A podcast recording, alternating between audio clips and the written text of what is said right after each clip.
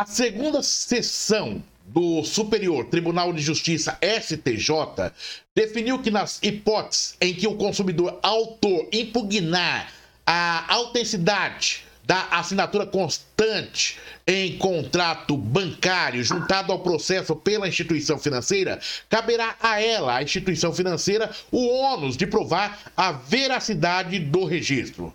Na origem, questionou-se a probidade da conduta das instituições financeiras nos contratos de empréstimos consignados em folha pactuados entre os bancos e pessoas idosas, aposentados, clientes de baixa renda e indivíduos analfabetos. Para entender esta situação, este cenário, na nossa bancada, integrante da nossa equipe de formadores de opinião independentes, Dr. Anselmo Bastos, advogado especialista em direito do consumidor. Doutor Anselmo Bastos, satisfação imensa tê-lo aqui mais uma vez. E o que muda a partir de agora com esta decisão da segunda sessão do Superior Tribunal de Justiça? Satisfação, doutor.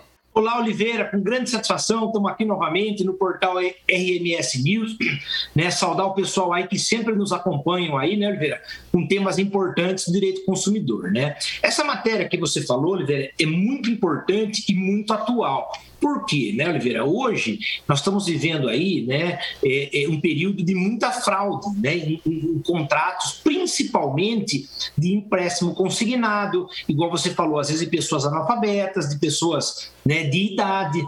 E, e, aí depois, né, Oliveira, depois que, que ocorre a fraude, né, aí começa aquela, aquela briga, né? A pessoa vai no banco, vai no 0800, enfim, vai no PROCON, aí começa aquela peregrinação da pessoa para poder ela, né, Oliveira, provar de que realmente ela não fez aquele empréstimo, né? Então, é, hoje aí também você pega aí, né, todos esses canais digitais, bancos digitais, o, o, o nós falamos aqui na, na, na, na, no programa passado, Oliveira, sobre a Lei Geral de Proteção de Dados, né? Que mesmo tendo a lei, os nossos dados ali, se eu fizer uma pesquisa, jogar o meu nome, jogar o seu nome, né? Jogar o nome de qualquer pessoa ali, aparecem muitas informações, às vezes RG, CPF, né? Então, assim, é, é, é, os estelionatários acabam conseguindo, né, Oliveira, esses dados, né?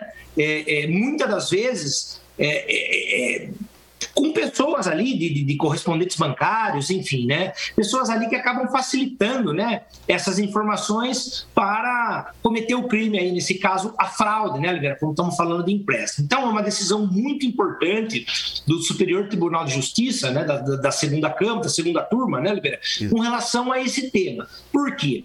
Né? É, eu sempre falo para as pessoas, né? Quem somos nós, Oliveira, diante dessas instituições financeiras? Né? Nós somos uma formiguinha, né? Para brigar no bom sentido né? Com, com, essas instituições financeiras.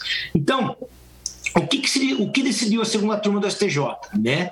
Cabe, é, inverte o ônus da prova. Né? Se eu, por exemplo, eu, Anselmo, alegar né, de que eu não fiz o, o, aquele contrato, cabe ao banco provar, igual você falou na decisão aí do STJ, hum. a autenticidade da assinatura. Isso, muitas das vezes, Oliveira, o que, que acaba acontecendo, tá?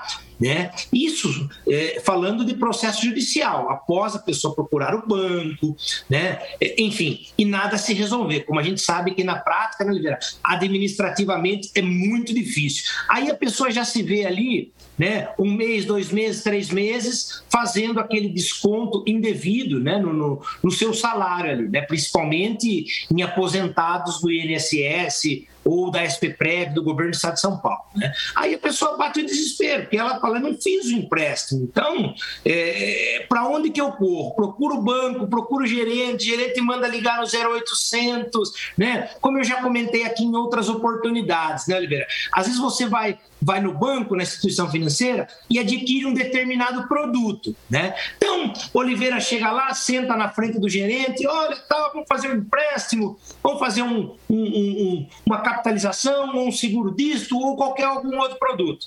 Aí aquela mil maravilha, né? O gerente com, com, com, o sorriso no rosto, ele quer bater a meta bancária. E aí depois, quando o Oliveira tem um problema, Oliveira vai procurar quem?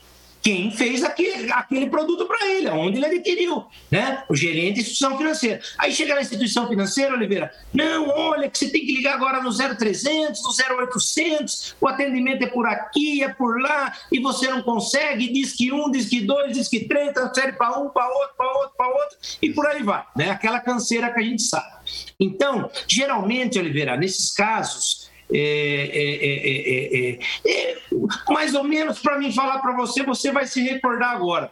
Até um caso de, de, de, de, que você indicou de uma pessoa, que eu não vou falar o nome aqui, com o Banco Safra, né?